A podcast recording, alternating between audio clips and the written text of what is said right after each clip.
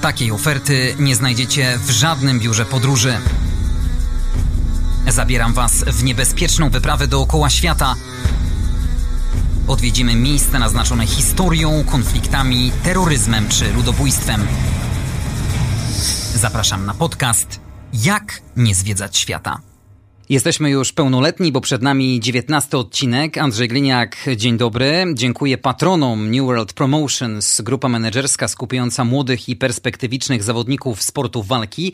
Zapraszam też do polubienia facebookowego profilu podcastu. A dziś czekają nas wysokie loty i to dosłownie, bo odwiedzimy najwyższy łańcuch górski na Ziemi, czyli Himalaje. Moim gościem jest Magda Lasota. Dzień dobry. Dzień dobry która spędziła dwa miesiące w bazie pod Everestem na wysokości 5364 metrów nad poziomem morza i wszystkie wspomnienia spisała w książce W cieniu Everestu. Cieszymy się, że jesteś z nami. Ja też się cieszę. Dziękuję za zaproszenie.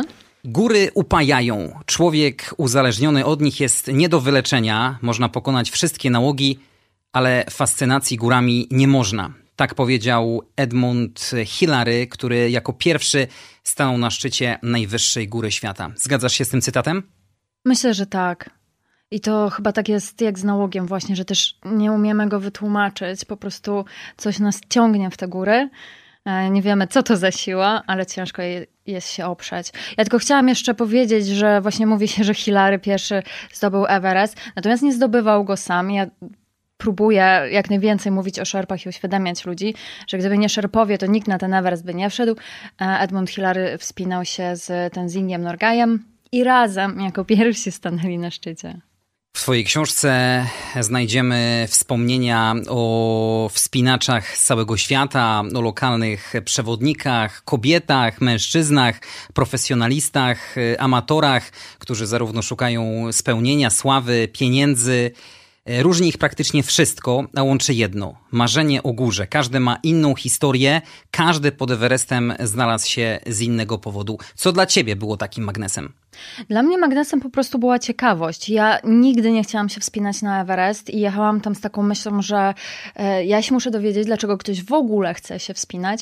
I to było po prostu zaspokojenie ciekawości wielkiej. Ja pierwszy raz w Himalajach byłam rok wcześniej i między innymi odwiedziłam bazę pod Everestem. I pamiętam, e, jest słynny trekking do bazy pod Everestem i dziesiątki tysięcy ludzi go pokonuje każdego roku. I z jednej strony nie mogłam zrozumieć, dlaczego aż tyle mm, ludzi chce zobaczyć miejsce, które tak naprawdę jest najzwyczajniej w świecie brzydkie. To, to była moja taka pierwsza zagwostka, a jak już doszliśmy do bazy pod Everestem, to się zastanawiałam, no dobrze, ci turyści to jedno, a ci, którzy chcą się wspinać, co oni tutaj robią? I w kolejnym roku pojechałam się tego dowiedzieć. Himalaje rozciągają się na terenach należących do Pakistanu, Indii, Chin, Tybetu, Butanu i Nepalu. I właśnie ty wchodziłaś od strony nepalskiej. Yy, tak, ja tylko byłam w Himalajach nepalskich. Póki co. Ale może będą jeszcze inne. Jak długo przygotowywałaś się do bycia na tak okazałej wysokości, na ponad 5000 y, metrów? Oczywiście trzeba mieć formę, ale taką formę, niekoniecznie formę życia. Jeżeli ktoś jest aktywny na co dzień i chociaż trochę e, ćwiczy, uprawia jakiś sport albo chodzi w góry, to starczy. Natomiast, żeby wejść na taką wysokość, trzeba to robić przede wszystkim powoli, bo najważniejsza jest aklimatyzacja. Gdyby człowiek na przykład z Katmandu helikopterem mm, przyleciał do bazy pod Everestem na taką wysokość, no to najprawdopodobniej by zginął na miejscu z powodu obrzęku mózgu czy obrzęku płuc. Mm, dlatego pod Everest idzie się od kilku, może czasem nawet kilku, do kilkunastu dni, właśnie po to, żeby powoli przyzwyczajać organizm do takiej wysokości, żeby on sobie dobrze radził. Ty mówisz tu głównie o przygotowaniu fizycznym. A jak wygląda kwestia mentalna? Też jest istotna? Ojejku. Mm, Pewnie dla niektórych jest, bo to też tak jest, że wiele osób, teraz mm, powiem o turystach, którzy idą do bazy pod Everestem, oni się często poddają, bo e, nie byli gotowi na przykład na zimno, na ból głowy spowodowany wysokością, i pewnie u nich w głowie czegoś zabrakło, jakiegoś e, zacięcia czy motywacji. Ja się specjalnie nie przygotowywałam, bo ja wiedziałam mniej więcej, co mnie czeka. Ale żeby wejść na Everest, pewnie trzeba się mentalnie na to przygotować, bo to są po prostu bardzo trudne dla organizmu rzeczy. Dawał ci się we znaki organizm na tej wysokości? Dawał, dawał się bardzo. Ja w ogóle mm, bardzo wolno się aklimatyzuję i ja wiedziałam to po e, historii z zeszłego, mm, zeszłego roku, czyli z 2018, kiedy pierwszy raz byłam, bo ja dostałam choroby wysokościowej. I rzeczywiście miałam objawy obrzęku mózgu i płuc. I po tamtym razie wiedziałam, że muszę lepiej dbać o to, jak ja się w tych górach poruszam, żeby, mm, żeby znowu nie zachorować. I jak szłam pod Everest ze wspinaczami, z agencją, to też wiedziałam, że muszę być trochę lepiej przygotowana niż inni. Dlatego też wcześniej wybrałam się na trekking czysto aklimatyzacyjny, bo wiedziałam, że, że muszę najpierw wejść wysoko, żeby później z nimi e, bez problemów też e, dostać się do tej bazy. No ja byłam w pracy, nie mogłam pozwolić sobie e, na chorobę. Fizyczność i mental to jedno, ale drugie to też środki na taką wyprawę. A jak wiemy, no są niemałe. Są niemałe, nawet ja musiałam zapłacić całkiem sporo e, za to, że byłam jedynie w bazie pod Everestem. Mm, ja zapłaciłam za to 10 tysięcy dolarów, tyle chciała ode mnie agencja. I pamiętam, że jak usłyszałam tę cenę, to byłam w szoku i w ogóle nie rozumiałam tego, za co ja płacę. I z ciekawości napisałam do jednej z amerykańskich agencji, bo byłam z nepalską, e, żeby zobaczyć, czy po prostu dobrze robię, czy ktoś tutaj nie próbuje mnie oszukać. I amerykańska agencja powiedziała, że by wzięła ode mnie 20 tysięcy dolarów, więc zostałam z No to są grube pieniądze, ale też z drugiej strony żyje się na takiej wysokości, e, gdzie przygotowanie czegokolwiek, czy, czy postawienie namiotów, czy przywiezienie, dostarczenie tam czegoś jest bardzo problematyczne i za to się też głównie płaci. Mówiłaś o tych e, kosztach za zorganizowaną wycieczkę. My musimy jeszcze wziąć ze sobą kartę kredytową albo gotówkę, czy to już jest wszystko opłacone? Jeżeli ktoś się wybiera na trekking, na przykład z agencją i chce tylko do tej bazy pod Everestem wejść i zejść, um, różne są umowy, ale zazwyczaj w cenie, którą płacimy, poza pozwoleniami, przelotami, mm, do, do miejsca, z którego się wychodzi na szlak, płaci się jakąś określoną kwotę, ale trzeba na przykład mieć pieniądze, jeżeli ktoś chce sobie kupić Coca-Colę albo batonika albo papier toaletowy, albo naładować telefon. Na przykład ładowanie sprzętu w Nepalu jest potwornie drogie. Na przykład e, za naładowanie powerbanka trzeba zapłacić 10 dolarów, za naładowanie telefonu 5 dolarów, a komputera to już w ogóle jakoś bardzo dużo, ale nie pamiętam. Do tego na koniec trekkingu obowiązkowo, to się już zaznacza na samym początku, trzeba tragarzom zapłacić e, napiwek, dać napiwek po prostu. Więc to też trzeba przewidzieć. Zresztą mi się wydaje, że na każdej wycieczce tak jest, czy, czy w podróży, że wydaje się jednak więcej niż się myślało, że się wyda, bo jakieś te dodatkowe koszty e, się robią. Ja pamiętam, że rolka papieru toaletowego kosztowała chyba 3 dolary. Naprawdę można zostawić sporo pieniędzy. A jak na takich e, wysokościach wygląda sprawa z internetem? Hmm, internet jest. E, jest pod Everestem. No to jest specyficzne miejsce. Jest e, sieć Everest Link, która zapewnia internet w całej, e, w całym Parku Narodowym Sagarmata. Jest to niepojęte, ale no jak jest popyt, to jest podaż. Natomiast byłam w innych, w innych regionach też, na przykład w okolicy, w wybrałam się na trekking wokół Manaslu.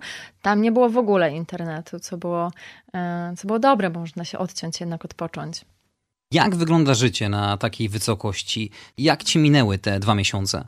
Ja byłam w pracy, więc one mi szybko minęły, bo ja codziennie rozmawiałam z ludźmi, fotografowałam ich, dowiadywałam Czyli ty już pojechałaś się... w to miejsce z taką myślą, że, że będziesz e, tak. spisywała wspomnienia i będziesz tworzyła materiał do książki. Do książki jeszcze nie wiedziałam. Mm, natomiast tak, ja pojechałam tam już z projektem w cieniu Everestu i takie było jego założenie, żeby dowiedzieć się, co tam się tak naprawdę w tym cieniu e, dzieje.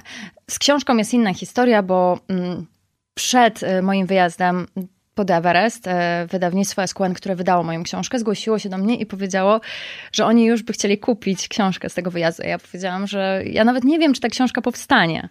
No ale jak wróciłam i, mm, i miałam te wszystkie informacje w głowie, e, to wiedziałam, że chcę je spisać. Mm, ogólnie rzecz biorąc, w bazie za wiele się nie robi. jeżeli nie wychodzi się mm, w celu aklimatyzacji do powyższych obozów, czyli aklimatyzacji, czyli przyzwyczajania się do wysokości, mm, to naprawdę nie ma wiele do, do, e, do robienia, więc głównie się albo śpi, albo e, czyta, albo ogląda filmy. Mm, I dzień jest, dzień jest regulowany przez pory posiłków. Zawsze to są stałe pory. 7.30 śniadanie, tam 13 lunch i nie pamiętam już teraz, powiedzmy 19 kolacja. I między tymi posiłkami jest czas wolny. Na posiłku absolutnie trzeba się stawić, a jak się nie stawi, to trzeba powiedzieć, że się nie stawi. I wspinacze po prostu najzwyczajniej w świecie się nudzą mają bardzo dużo wolnego czasu i to też bardzo źle na nich wpływa w większości, bo takie czekanie, e, zastanawianie się nad tym, czy mogę, czy nie mogę, czy dam radę, czy nie zginę, e, na nich to źle wpływa. Natomiast ja cały czas miałam zajęcie. E, po śniadaniu chodziłam do kogoś robić, powiedzmy, wywiad, robić zdjęcia, później wracałam na obiad i znowu wychodziłam do innych obozów i do innych agencji, żeby dowiedzieć się jeszcze więcej po takich kilkunastu, kilkudziesięciu nawet dniach pobytu może nas y, dopaść marazm? Zdecydowanie może, zwłaszcza w tym miejscu, bo ono naprawdę nie jest y, dla ludzi. Tam człowiek nie powinien zbyt długo mieszkać. Przede wszystkim ten lodowiec jest przerażający cały czas się rusza, więc są lawiny. Głazy, na których mieszkamy, praktycznie się przesuwają. Namioty y, spadają czasem, bo, mm, bo ten lód spod nich się wymyka. A do tego ja zauważyłam to dopiero jak schodziłam. Tam w ogóle nie ma zieleni, tam jest tylko szarość. Więc to nie działa dobrze na, na ludzką psychikę, no ale mm, wiadomo, że ludzie nie powinni w ogóle na takiej wysokości długo żyć, więc po tych dwóch miesiącach każdy ma dosyć. Zamknięta w takim namiocie można się nabawić klaustrofobii. Można, zdecydowanie można. Dla mnie najgorsze dźwięki, jak byłam zamknięta w namiocie w nocy, to były dźwięki lawin. Ja się nigdy nie przyzwyczaiłam do tego. I pierwszej nocy pamiętam, właśnie usłyszałam taki dźwięk, obudził mnie jakby świat się walił i ja wtedy w panice wybiegłam przed namiot zobaczyć, co się dzieje, ale nikt inny poza mną nie wybiegł. Było ciemno, więc kompletnie nic nie widziałam. No i później rozmawiałam z ludźmi. Oni mówili, że to lawiny, że one nie są teoretycznie niebezpieczne dla nas, więc powinnam się przyzwyczaić, ale to mi się nie udało do końca. Tysiące myśli pewnie kłębi się w głowie. Także można na spokojnie przemyśleć całe, całe swoje życie. życie w takim miejscu. można. Ale Niestety. Co trzeba ze sobą zabrać? Hmm. na taką wycieczkę? Tak naprawdę mm, to trzeba mieć tylko mm, swoje rzeczy osobiste, wspinaczkowe, ale to ludzie wiedzą, jak często wychodzą w góry, co trzeba mieć ze sobą. Natomiast tak naprawdę to agencje wszystko zapewniają: mm, namioty, jedzenie, toalety. E, wszystko tam jest gotowe do życia. My musimy mieć tylko ze sobą rzeczy osobiste. No jak na przykład na takiej wysokości wygląda branie prysznicu, mycie się to są jakieś specjalne miejsca? Tak naprawdę, wbrew pozorom, życie w bazie pod Everestem e, jest bardzo komfortowe. Poza tym, że jest mm, taka, a nie inna wysokość i człowiek się szybciej męczy, ma problemy z oddychaniem, wolniej się porusza i tak dalej, to ma salon w postaci mesy, jest kuchnia, są namioty tak zwane rekreacyjne, w których też można spędzać czas. Są prysznice, to się nazywa bucket shower, czyli dostaje się wiadro gorącej wody i można się polewać w specjalnym, wyznaczonym do tego namiocie, który jest żółty, zresztą jak większość namiotów, w którym się robi ciepło, jak świeci słońce, więc z prysznicem w ogóle nie ma problemów. Są dwie oddzielne toalety, e, oddzielnie toaleta na jedynkę, oddzielnie toaleta na dwójkę, więc naprawdę wszystko jest przez te lata e, Nauczono się, jak to dobrze zorganizować, i teraz naprawdę, naprawdę potrafi być bardzo wygodnie. Za czym ty najbardziej tęskniłaś, będąc tam na górze? Za rodziną, za bliskimi. Czułam się tam jednak trochę samotnie. Większość ludzi, z którymi rozmawiałam, mm, była przemiła. To było międzynarodowe towarzystwo. A, tak, tak, oczywiście. Ludzie z całego świata. I bardzo zaprzyjaźniłam się z wieloma innymi teamami z innych agencji, natomiast miałam, mm, powiedzmy, w cudzysłowie, problemy z moją własną. E, tam też poznałam kilka osób, z którymi do tej pory jestem w kontakcie, ale na przykład innym osobom przeszkadzało to, że tak jak mówiłeś, że jak się dużo czasu tam spędza, to się popada w marazm, czy tak, zaczynają się rozmyśliwania i ludzie tracą najzwyczajniej w świecie humor. A ja miałam co robić. Ja nie czekałam na okno pogodowe, nie czekałam na to, czy ja spełnię swoje marzenie, czy nie. Nie chorowałam i w pewnym momencie miałam wrażenie, że nie wiem, czy to zazdrość, czy to po prostu frustracja własna, ale że nie jestem tam aż tak mile widziana. Na przykład nie mogłam jeść batoników, które były przeznaczone na atak szczytowy. Takie drobne rzeczy. Ale mm, tak, nie, nie zawsze się dobrze czułam w moim obozie. Natomiast y, dbali o mnie szerpowie. I to była ta, ta milsza część mojej wyprawy. Poruszyłaś temat szerpów. Są to mężczyźni, którzy są przeważnie tragarzami i przewodnikami wypraw e, na Himalaje. Dwóch z nich e, zyskało popularność, bijąc rekord w liczbie wejść na Mount Everest 21 razy. Obecny rekordzista stanął na szczycie najwyższej góry świata 24 razy. 25 razy. O, to jest Kamil... czyli mam nieaktualne dane. Kamil Rita Sherpa, bardzo szybko bije te swoje już teraz rekordy, więc ciężko za nim nadążyć. Tak, Kamil Rita Sherpa, poznałam go w bazie, e, rozmawiałam z nim. W 2019, kiedy tam byłam, dwukrotnie pobił już własny rekord, czyli wszedł 23, 24 raz, a w tym roku 25. Szerpowie byli niedawno na ustach całego świata, bo grupa Nepalczyków wspięła się na K2, jedyny ośmiotysięcznik niezdobyty dotąd zimą i w tym zespole było aż dziewięciu Szerpów. Jacy to są ludzie? Hmm, ja bym powiedziała przede wszystkim, że to są skromni, dobrzy, cisi ludzie. Pracowici. Pracowici, oczywiście. Um, u Szerpów też w ogóle u Nepalczyków to jest takie piękne, że oni bardzo, bardzo o siebie nawzajem dbają. E, są bardzo ze sobą związani i mm, nigdy nie ma takich sytuacji, że ktoś kogoś zostawi e, bez pomocy na przykład. I wydaje mi się, że to wejście na K2 też było takie symboliczne, bo oni poczekali na siebie i weszli wszyscy razem. I to bardzo, bardzo dobrze oddaje to, jacy oni są. Mówiłaś o tej współpracy wśród szerpów, a jak to wygląda wśród alpinistów? Czy tutaj kładzie się nacisk na indywidualizm, czy jednak na, na pracę drużynową? Mm, tutaj jednak to wygląda trochę inaczej. Pod Everestem jest dużo ludzi, którzy chcą być na przykład pierwsi. Ktoś chce zostać pierwszą Greczynką na Everestie, czy pierwszym Pakistańczykiem na lotce, i tak dalej, i tak dalej. To była dla mnie grupa bardzo wysokiego ryzyka, bo oni rzeczywiście ta presja, którą mieli i swoją własną, i, um, i ze strony sponsorów, pchała ich do tego, żeby bardziej ryzykowali niż inni ludzie, którzy na przykład po prostu chcą wejść, chcą spełnić swoje marzenie. Sugerujesz po trupach do celu? Może, I to dosłownie? Może nie aż tak drastycznie, ale rzeczywiście takie historie się zdarzały. Na przykład w moim teamie były dwie greczynki, które miały zostać pierwszymi greczynkami na Everestie. W innej agencji też była greczynka, która chciała zostać pierwszą greczynką na Everestie. A ponieważ y, jednej z naszych greczynek bardzo na tym zależało, plan ataku szczytowego został zmieniony, czyli nie zrobiono dnia przerwy w obozie drugim, co jest standardem po to, żeby one wyprzedziły tamtą Greczynkę, ale przez to cały nasz team musiał wziąć udział w tym zmienionym ataku szczytowym bo e, wszyscy muszą iść razem. Więc e, no było to ryzykowanie życia, nie wiem, tam ośmiu osób, po to tylko, żeby ktoś został pierwszym. To się udało, oczywiście wszyscy na szczęście bezpiecznie zeszli do bazy, ale ja to odbieram jako coś e, zbyt, zbyt ryzykownego. Ja bym nigdy nie tak mi się wydaje. E, nigdy nie zaryzykowała życia kogoś innego, żeby osiągnąć swój cel. Ja celowo wspomniałem o tym powiedzeniu po trupach e, do celu, bo w drodze na szczyt znajdują się ciała osób, które zginęły. Ty je widziałaś?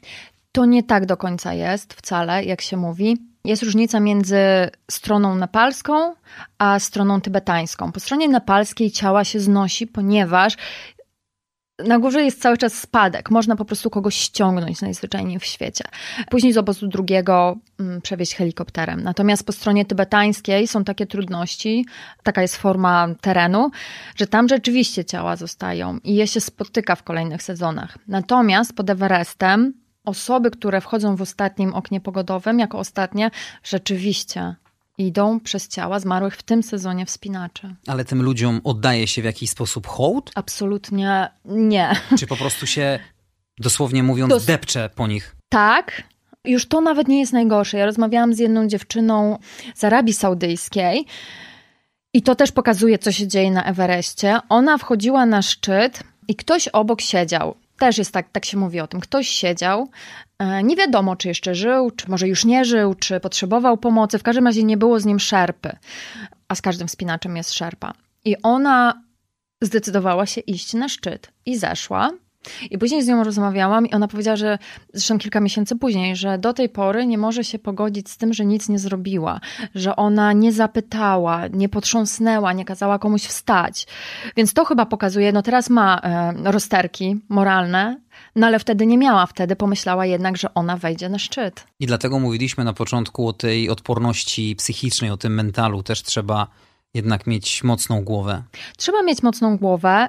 Ja też stwierdziłam, był taki moment, że ja chciałam wejść na Everest, jak tam byłam w bazie, nieważne, ale ja po tych wszystkich wydarzeniach, po tym, że straciłam też e, przyjaciela na tej górze w 2019 roku, stwierdziłam, że to zupełnie nie jest miejsce dla mnie, że ja nie chcę ani ryzykować swojego życia, ani oglądać, jak ktoś inny umiera, realizując jakiś swój cel. Ja nie jestem w ogóle na to gotowa. Więc ludzie, którzy jednak się decydują na wspinaczkę, muszą być silniejsi. Czyli ty planowałaś wejść wyżej, ale w ostatniej chwili jednak zrezygnowałaś z nie, tego pomysłu. Nie, to było tak, że ja nigdy nie chciałam. Mm, pojechałam tam i z szefem mojej agencji, Mingmą, wspinałam się po Icefallu. Icefall to jest um, pierwszy odcinek drogi na Everest. Um, to są takie wielkie zwały lodu, e, które cały czas się poruszają. Uważany jest właśnie za najniebezpieczniejszy odcinek. I Ming ma mnie tam zabrał, wspinaliśmy się po Icefallu i dla mnie to było właśnie takie jakieś totalne doświadczenie. I cała adrenalina, i endorfiny i tak dalej. Mm, I jak zeszłam, to miałam taką myśl. O kurczę, to jest chyba dopiero początek, że ja mam z tą górą jakiś niezałatwiony interes. No a później zginęła, zginęła osoba właśnie, z którą się zaprzyjaźniłam i stwierdziłam, że wracam do, do tego swojego pierwotnego myślenia, że nie, nie, ja nie chcę. I że w ogóle nikt nie powinien. Jak Mount Everest wygląda z bliska? Nie wiem. Mount Everestu nie widać z bazy pod Everestem. No z niektórych miejsc widać. Dla mnie był absurd tego miejsca, że właśnie ci wszyscy turyści idą zobaczyć tą bazę. Te żółte namioty na brzydkim lodowcu, z którego nawet nie widać Everestu. Trzeba wyjść wyżej dopiero, żeby dobrze go zobaczyć. Zresztą mówi się, Everest to nie jest najpiękniejsza góra. Ja się z tym zgadzam. Nie jest. Wokół jest dużo ładniejszych. Ty na swoją bazę pod Everestem wspinałaś się od strony Nepalu, ale są też inne alternatywy. Czemu w takim razie ty wybrałaś akurat Nepal? Tak, można się wspinać e, od strony nepalskiej albo od strony tybetańskiej, ja wiedziałam, że chcę od strony nepalskiej, no bo jednak baza pod Everestem jest bardzo dobrze znana. To stamtąd były pierwsze wyjścia na Everest. Um, tam się wydarzały, powiedzmy, najciekawsze e, rzeczy na tej górze. Um, można wchodzić od strony chińskiej. Są też takie dyskusje, z której lepiej, z której trudniej, z której łatwiej. Um, właśnie mówi się, że strona nepalska jest trudniejsza przez ten icefall słynny. Mm, a znowu strona chińska jest zimniejsza, bo wieje wiatr i, mm, i też są jakby trudności techniczne wyżej, które na przykład nie pozwalają później sprowadzić ciał z góry, albo trudniej jest kogoś uratować. Po stronie nepalskiej na przykład jest to bardzo, bardzo dobrze zorganizowane. Ale ja chciałam być po prostu w tym historycznym miejscu, w którym się to wszystko zaczęło. Czy miałaś jakieś niebezpieczne sytuacje podczas swojej podróży? Ja miałam wrażenie, że wszystkie są niebezpieczne. Nie, teoretycznie nie. Mm, no oczywiście wspinaczka po Icefallu jest ryzykowna, czy bycie w takim miejscu, gdzie ciągle schodzą lawiny jest potencjalnie niebezpieczne. Natomiast najgorszą swoją przygodę taką miałam rok wcześniej w Himalajach w 2018, kiedy dostałam obrzęku mózgu i obrzęku płuc i musiałam być ewakuowana helikopterem z gór. Ale tak naprawdę to była bardzo, bardzo dla mnie dobra lekcja. Wtedy szłam z przewodnikiem, bo to był mój pierwszy raz. Szłam z przewodnikiem nepalskim i tak naprawdę to, że zachorowałam, to była jego wina bo nie przeprowadził dobrze mojej aklimatyzacji. Tak samo jak na przykład nasz team, no pominęliśmy jeden dzień, bardzo ważny, w Namche Bazar. Standardowo wszyscy tam odpoczywają dzień i spędzają dwie noce, a my od razu poszliśmy dalej. Ja zachorowałam, miałam mm, omamę, ledwo oddychałam, naprawdę było kiepsko, ale po tym ja już wiedziałam, jak słuchać swojego organizmu. I później już zaczęłam chodzić sama po Himalajach i tak naprawdę większą miałam świadomość tego, czy ja powinnam iść, czy nie powinnam, czy powinnam zrobić przerwę.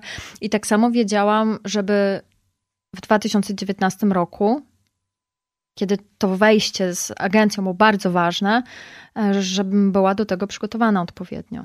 Natomiast zdarza się, że wspinacze schodzą cali Um, natomiast zdarzają się odmrożenia, ale takim pięknym przykładem odmrożenia i pamiątki po Everestie są odmrożenia na policzkach.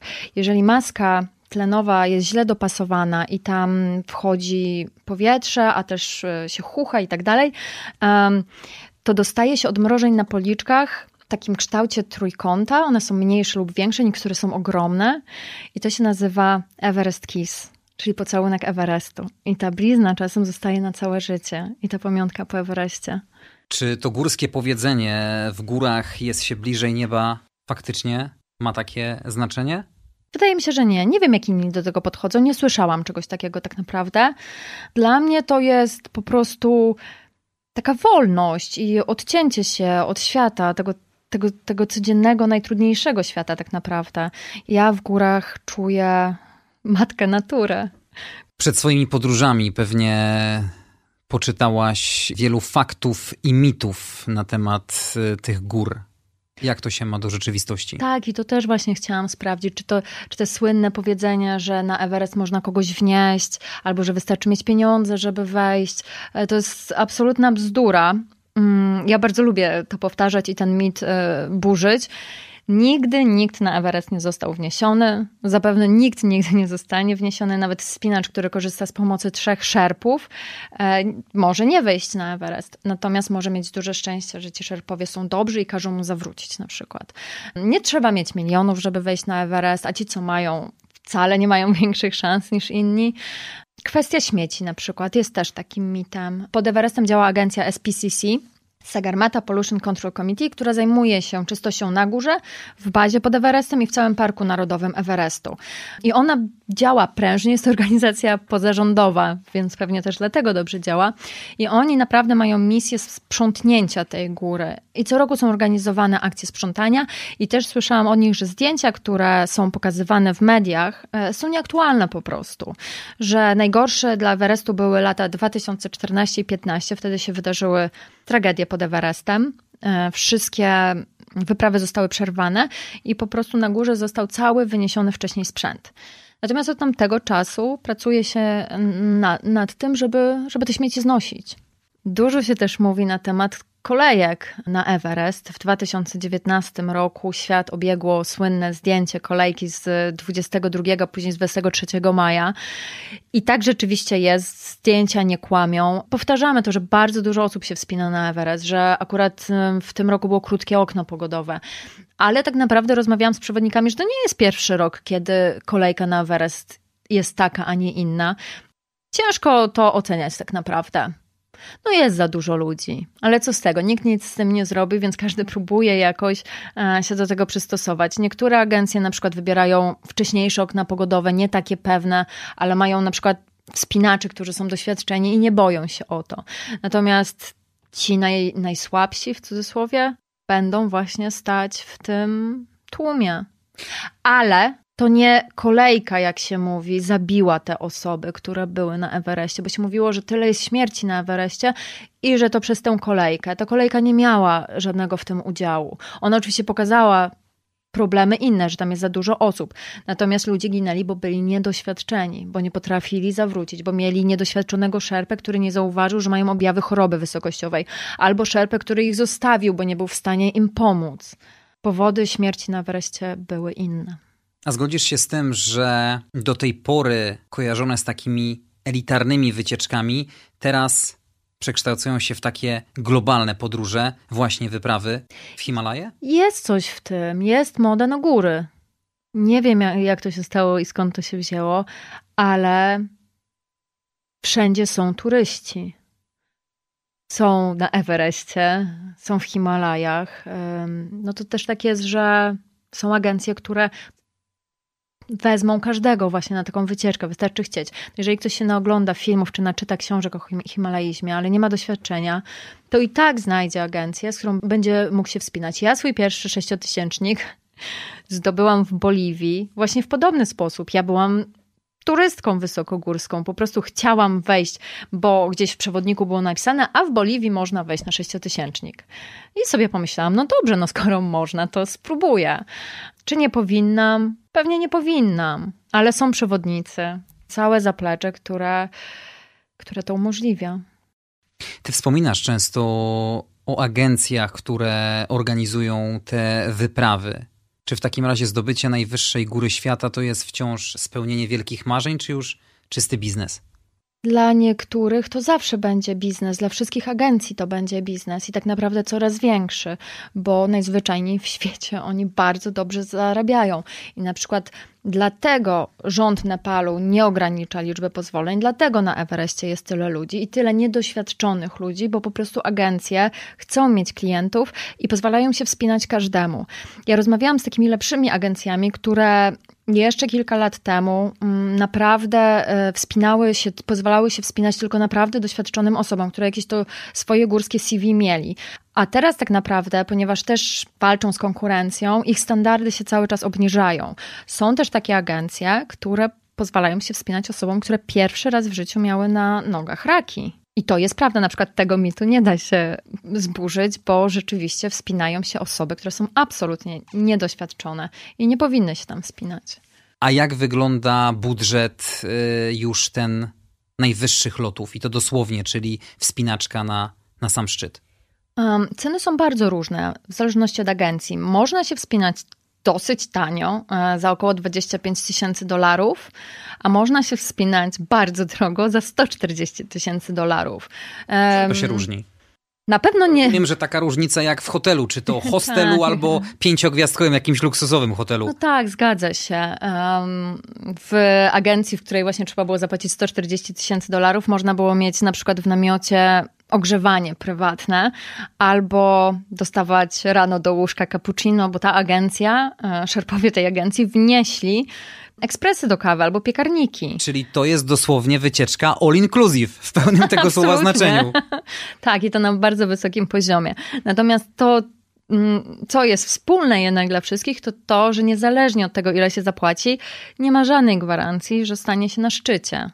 Można po prostu wspinać się w bardzo wygodnych warunkach, ale to nadal nic nie zmienia. W tym samym momencie zaczynają wspinaczkę zarówno ci, którzy zapłacili mniej pieniędzy, jak i ci, którzy zdecydowali się na tę najbardziej ekskluzywną formę.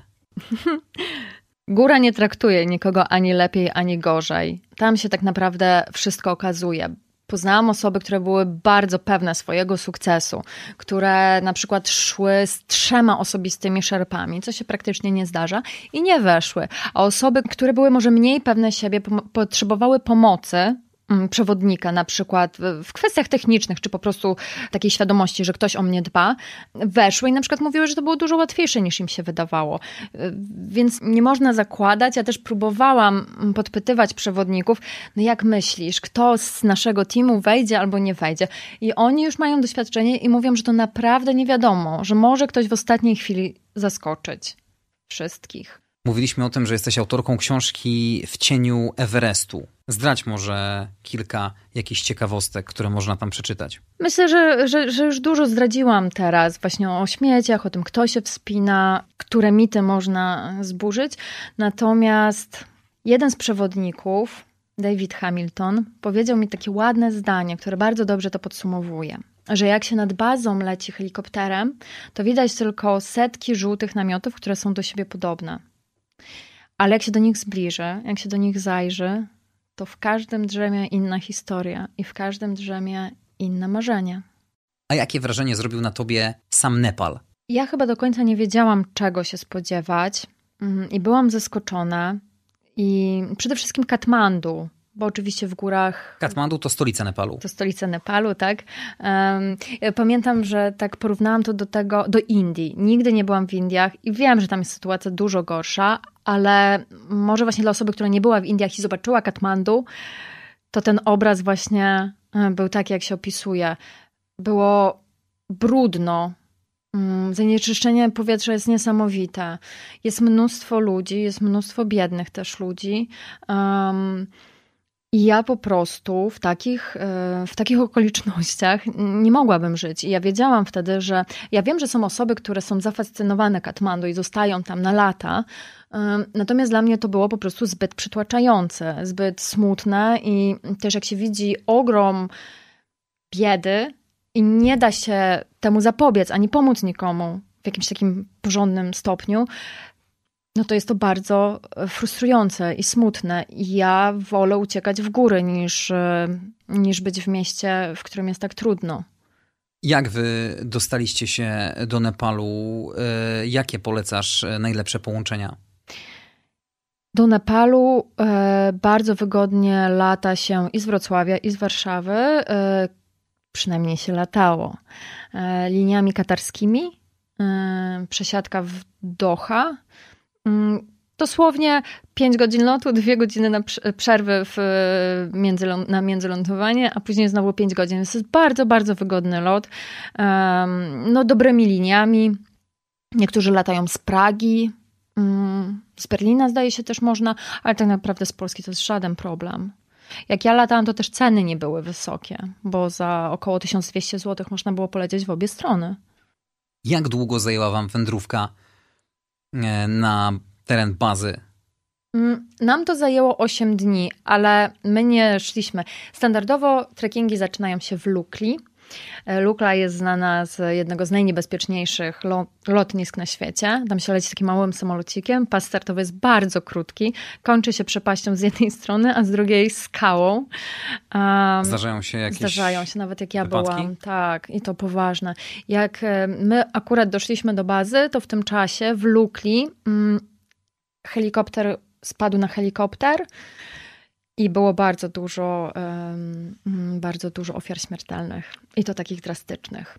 Um, w każdym razie ja zawsze tam bezpiecznie dolatywałam, e, natomiast teraz wyprawą lecieliśmy wyżej. Ominęliśmy Lukle i helikopterami lecieliśmy do Namcze Bazar. Um, już powiedzmy dwa dni trekkingu do przodu. Bo ogólnie dojście do bazy, jeżeli ktoś się wybiera na taki komercyjny trekking, zajmuje około 10 dni, Później schodzi się dużo szybciej, 2-3 dni. Już z perspektywy czasu, oglądając teraz y, różnego rodzaju światowe produkcje, mm, czy to dokumentalne, czy to przede wszystkim fabularne w telewizji o wspinaczkach, o alpinizmie, widzisz czasami przejaskrawienia, koloryzowanie? Ja mm, przyznam się, chociaż nie ma w tym nic złego, że ja nie czytam wszystkich książek o himalaizmie, czy nie oglądam wszystkich filmów. Um, kocham góry.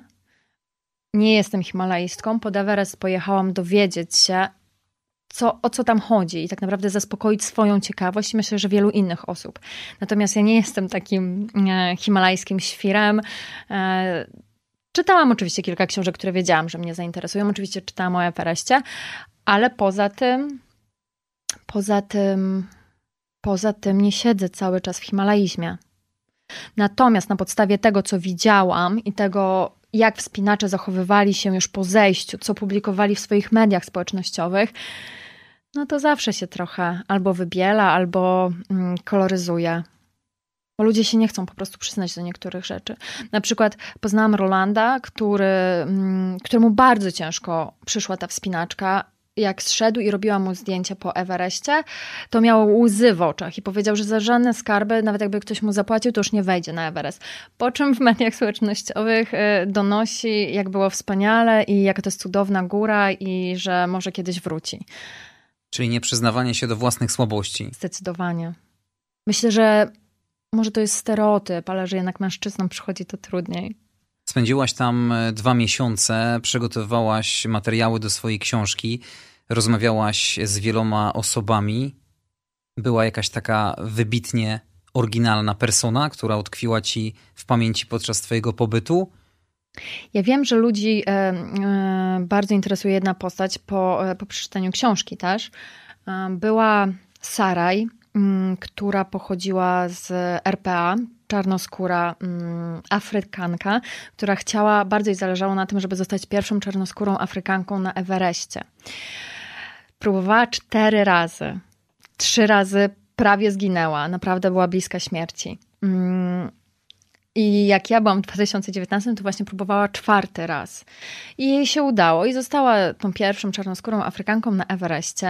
Mm, I ona też mówiła, dlaczego jej tak bardzo na tym zależy. Bo jak była mała i tak sobie myślała, kim by chciała zostać, to na przykład wiedziała, że nie może zostać super bohaterką, bo nie jest biała. I ona chciała dzieciom w Afryce um, udowodnić, że nawet, nawet w cudzysłowie, e, czarnoskóra kobieta może zostać superbohaterką. I jej się to udało. Ona spełniła swoje marzenie. A jakie jest twoje największe alpinistyczne marzenie? Ja nie mam takich górskich marzeń. Ja wspinam się na sześciotysięczniki i ta wysokość w zupełności mi wystarczy, e, bo mm, ponad tę granicę ja nie chcę się ani męczyć, ani ryzykować. I ja bardzo, moje ciało bardzo źle znosi naprawdę wysokość. E, jak wspinałam się właśnie w Nepalu na sześciotysięcznik e, i było cudownie, bo to zawsze są niezwykłe emocje, e, ale następnego dnia obudziłam się z taką opuchniętą twarzą i bardzo długo mój nos i usta dochodziły do siebie. Ja po prostu nie czuję potrzeby, żeby jeszcze bardziej um, siebie męczyć. Natomiast mam ogromne marzenia podróżnicze. Um, I mam nadzieję, że się spełnią. No to chwal się. Nie chcę się chwalić, bo nie chcę zapeszać. Nie chcesz zapeszać. No, ale mogę powiedzieć, że to będą Stany Zjednoczone. Alaska jest moim największym marzeniem. Pod Everestem można też podzielić ludzi według ich motywacji. Mm, są różne, mnóstwo, ale jest taka grupa ludzi, którzy jadą tam poniekąd z misją społeczną jaką miała Saraj, która chciała motywować y, dzieci w Afryce, albo na przykład spotkałam całkiem sporo dziewczyn z krajów muzułmańskich, y, które też głównie chciały pokazać to, że można, że, y, że kobieta nie jest gorsza od mężczyzny, jak to jest ich kulturze, że stać je na tak samo wiele i też zależało im, żeby te dziewczynki małe uczyć, że, żeby nie dawały sobie mówić, że są gorsze. W większości wspinały się bez hijabów. W tych krajach nie panuje taki ekstremizm, żeby one musiały zakrywać włosy i głowę. Natomiast e, jedna e, dziewczyna z Omanu wspinała się w hijabie i na początku e, jej się rozwiązywał i przydeptywała go sobie rakami, ale jej szerpa kazał się ogarnąć i, i nauczyła się wiązać i weszła na Everest i została, uwaga, pierwszą Omanką na Everestie. Czyli ty byłaś świadkiem historii. Tu pierwsza czarnoskóra kobieta. Pierwsze pierwsza greczynki. muzułmanka. Pierwsza muzułmanka. E, tak, niedługo ten wyścig chyba się skończy, bo już był każdy i w każdym stylu. Był przecież, mm, to też moja agencja kilka lat wcześniej wprowadzała mm, pierwszą osobę po amputacji nóg w protezach. Chińczyk wchodził, a te nogi stracił 20 lat wcześniej na Everestie właśnie, bo sobie odmroził i wrócił i zdobył. Często wydaje mi się, że osoby, które wspinają się, które są e, profesjonalnymi alpinistami, to są tak naprawdę egoiści. Tak, to jest oczywiście prawda. Ja nawet nie staram się już nad tym zastanawiać, bo łatwo kogoś ocenić, że właśnie zostawia rodzinę w domu i co z tymi małymi dziećmi i tak dalej. E, no na przykład Shea, który, który zginął um, na Everestie, zostawił małą córeczkę i żonę w ciąży. I rzeczywiście jest dużo y, i matek, i ojców pod Everestem. No cóż, no pewnie w jakimś sensie są, są egoistami, ale tak naprawdę to jest decyzja obu stron. Oni wszyscy mówili, że ich połówki zgadzają się na to, wspierają ich. Różne są marzenia. Jeżeli ktoś ma marzenie, żeby wejść na Everest, to też ciężko go mm, zatrzymać. A najstarsza osoba, którą spotkałaś, która próbowała się wspiąć? Mm, ja myślę, że mm, lekko po 60, natomiast rekord jest gdzieś dużo, dużo dalej. E, natomiast jednak już niebezpieczne. Nawet jeżeli ktoś jest w świetnej formie, w ogóle zdarza się bardzo często, że wspinacze ukrywają jakieś choroby, bo trzeba mieć zaświadczenie od lekarza, że można się wspinać. Natomiast no, nie, nie trudno. I to sprawdza agencja. I to sprawdza agencja, agencja tego wymaga. Nawet ode mnie tego wymagała. Mm, natomiast y, ostatnia ofiara 2019 roku na Everestie. Miała właśnie lekko powyżej 60 lat. E, mężczyzna ze Stanów, nie pamiętam jak się nazywał, wszedł na szczyt, ale później przy zejściu w obozie czwartym zginął z powodu ataku serca. To się zdarza. A skoro o tych e, najcięższych wypadkach i to na Monteverest mówimy, to nie wiem, czy wiesz, że był on udziałem szerpów właśnie, wywołany przez lawinę, która zabiła aż 16 szerpów. 2014 rok. To było spowodowane przez szerpów? Przez lawinę. Tak. A zginęli szerpowie. Tak. Tak, pod Everestem były dwie największe tragedie. W 2014 zawalił się Icefall i pogrzebał kilkunastu szerpów. I rok później e, było trzęsienie ziemi w Nepalu i w bazie pod Everestem zeszła lawina z góry, która się nazywa Pumori i zginęło kilkanaście osób również. Więc to były takie najgorsze lata pod Everestem. Plus rok 2019, kiedy ja byłam i zginęło mm, 9, 9 osób po stronie nepalskiej i dwie po stronie tybetańskiej. I mówi się, że to właśnie poza tamtymi dwoma przypadkami był to najczarniejszy rok e, na Everestie. I też ludzie właśnie nie ginęli z powodu nagłej zmiany warunków atmosferycznych czy, czy lawiny. E, oni ginęli, gdy świeciło słońce. Oni po prostu byli nieprzygotowani na tę górę. Co nas tam najbardziej może zgubić? Najbardziej, ta pewność siebie, rutyna? Wydaje mi się, że najbardziej gubi ta chęć, żeby za wszelką cenę wejść na szczyt. Wiadomo, powtarza się, mówi się o tym często, że to zejście jest najtrudniejsze i rzeczywiście ludzie umierają przy zejściu głównie, bo stają na szczycie, mm, adrenalina, emocje, radość, ale cel jest osiągnięty, no to co dalej? I schodzi się już w zupełnie innym stanie i psychicznym, i fizycznym. I często właśnie tam z, z, i często właśnie tam brakuje tej motywacji, żeby schodzić. Ktoś na przykład sobie usiądzie, żeby chwilę odpocząć i nigdy już nie wstaje. W 2019 roku też ciekawe było to, najliczniejszą grupą pod Everestem byli Hindusi. Aż 77 osób, tak mi się wydaje. I wśród tych dziewięciu, które zmarły, cztery osoby pochodziły z Indii. I mówi się właśnie, że oni się wspinają dla sławy i dla pieniędzy, bo rząd Nepalu obiecuje pieniądze za wejście na Everest. I oni wierzą w to, że to zmieni ich, e, ich życie, ich status społeczny, że, mm, że kraj będzie z nich dumny, że rodzina będzie z nich dumna. Przy czym nie mają umiejętności i to ich gubi często. I Czyli właśnie... to jest taki swoisty sportowy konkurs, rywalizacja. Dla, dla, dla wielu osób jest to rywalizacja, albo właśnie, mm, no tak, chęć zmienienia swojego życia, ale to mi się akurat wydaje no, niebezpiecznym powodem dla wspinaczki.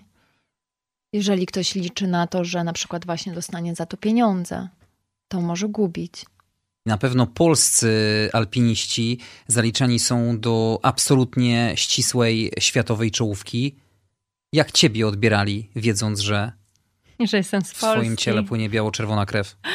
Um, I była rzeczywiście taka historia, kiedy ja ją pokazałam. E, wspinacze z mojej agencji wchodzili na sześciotysięcznik w ramach aklimatyzacji e, i szef agencji pozwolił mi się też wspinać. Raki i buty wspinaczkowe i uprząż wysłał mi helikopterem z Katmandu. E, no ja dołączyłam do nich. Wspinałam się z takim szarpą, który jest bardzo, bardzo doświadczony i on wiedział, że musi mieć na mnie oko.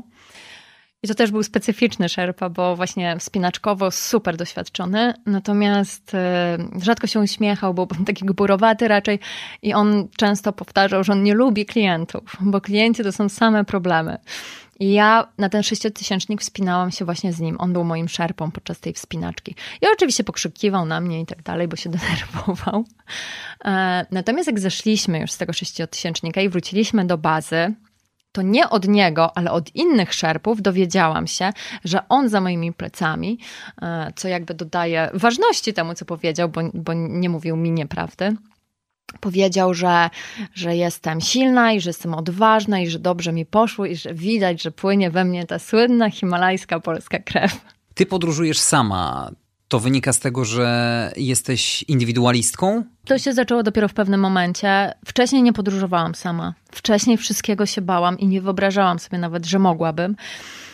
ale w pewnym momencie, i akurat to był, to był moment, kiedy rozstałam się z ówczesnym partnerem e, i nie miałam z kim chodzić w góry. Mm, I wtedy podjęłam taką decyzję, że jeżeli nie mam z kim, to zacznę chodzić sama. Nie będę jedną z tych osób, które po prostu płaczą na kanapie, że nie spełniają swoich marzeń, bo nie mają z kim. I zaczęłam chodzić sama, i do tego stopnia mi się to spodobało, że teraz, oczywiście czasem idę ze znajomymi, ale to te samotne wędrówki dają mi najwięcej. E, przede wszystkim uczę się dużo więcej, bo jeżeli nie rozbiję namiotu, no to nie będę miała gdzie spać. Albo jeżeli nie ugotuję sobie jedzenia, jeżeli się nie nauczę gotować na kuchence, to nie będę miała co jeść. I to są bardzo ciekawe doświadczenia, i ja zawsze wracam z taką myślą, że ja naprawdę nigdy bym się po sobie nie spodziewała, że coś takiego mogę osiągnąć, że na coś takiego mnie stać. I dlatego też na swoim przykładzie e, tak mówię, że, że jeżeli ja mogę, to absolutnie każdy może. Mi to zajęło dużo czasu, nadal się boję wielu, wielu rzeczy, ale później się okazuje, że one mnie wcale nie zabijają, że wcale jakiś potwór w nocy mnie nie zje, czy niedźwiedź. To czego boisz się najbardziej? Nadal się boję potworów. Ale tam żadnego nie spotkałaś na wysokości Spotkałam. 5000 metrów. A, tam nie. Ale w Alpach słoweńskich, słuchaj, tak, w Alpach słoweńskich spotkałam jednego potwora. A wierzysz w Yeti? Nie zastanawiałam się nad tym. No, czemu nie? Czy jest jakaś góra, której się boisz? Everest. ja się gór nie boję. Mam respekt, uważam, nie chodzę tam, gdzie nie powinnam, e, ale dla mnie to jest na odwrót. Dla mnie najtrudniejsza jest codzienność, z której ciągle uciekam w góry. Ale zamierzasz jeszcze spędzić czas na jakichś innych ośmiotysięcznikach? Póki co nie. Póki co jestem zmęczona też w ogóle tymi emocjami, które temu towarzyszą, e, więc na razie się nie wybieram pod ośmiotysięczniki, natomiast wybieram się na, w kolejną podróż, robić kolejny projekt, e, który nie będzie się odbywał tak wysoko, ale będzie trwał ponad pół roku. I tego się nie mogę doczekać. Czego życzy się alpinistom? Życzy im się tyle samo powrotów, co wyjść w góry. No to tobie też y, tego życzę. Najbliższa wycieczka już zaplanowana? No tak. Będzie to kwiecień i będą to Stany. A będzie z tego książka? Tak, ale poczekajmy. Nie zapeszajmy. Mhm. Podróżniczka, fotografka, pisarka Magda Lasota była moim gościem. Dziękuję. Dziękuję. A ja tradycyjnie zapraszam na kolejny jubileuszowy już, bo 20 odcinek podcastu Jak nie zwiedzać świata za tydzień w poniedziałek po godzinie 20. Dziękuję, pozdrawiam. Do usłyszenia. Andrzej Gliniak.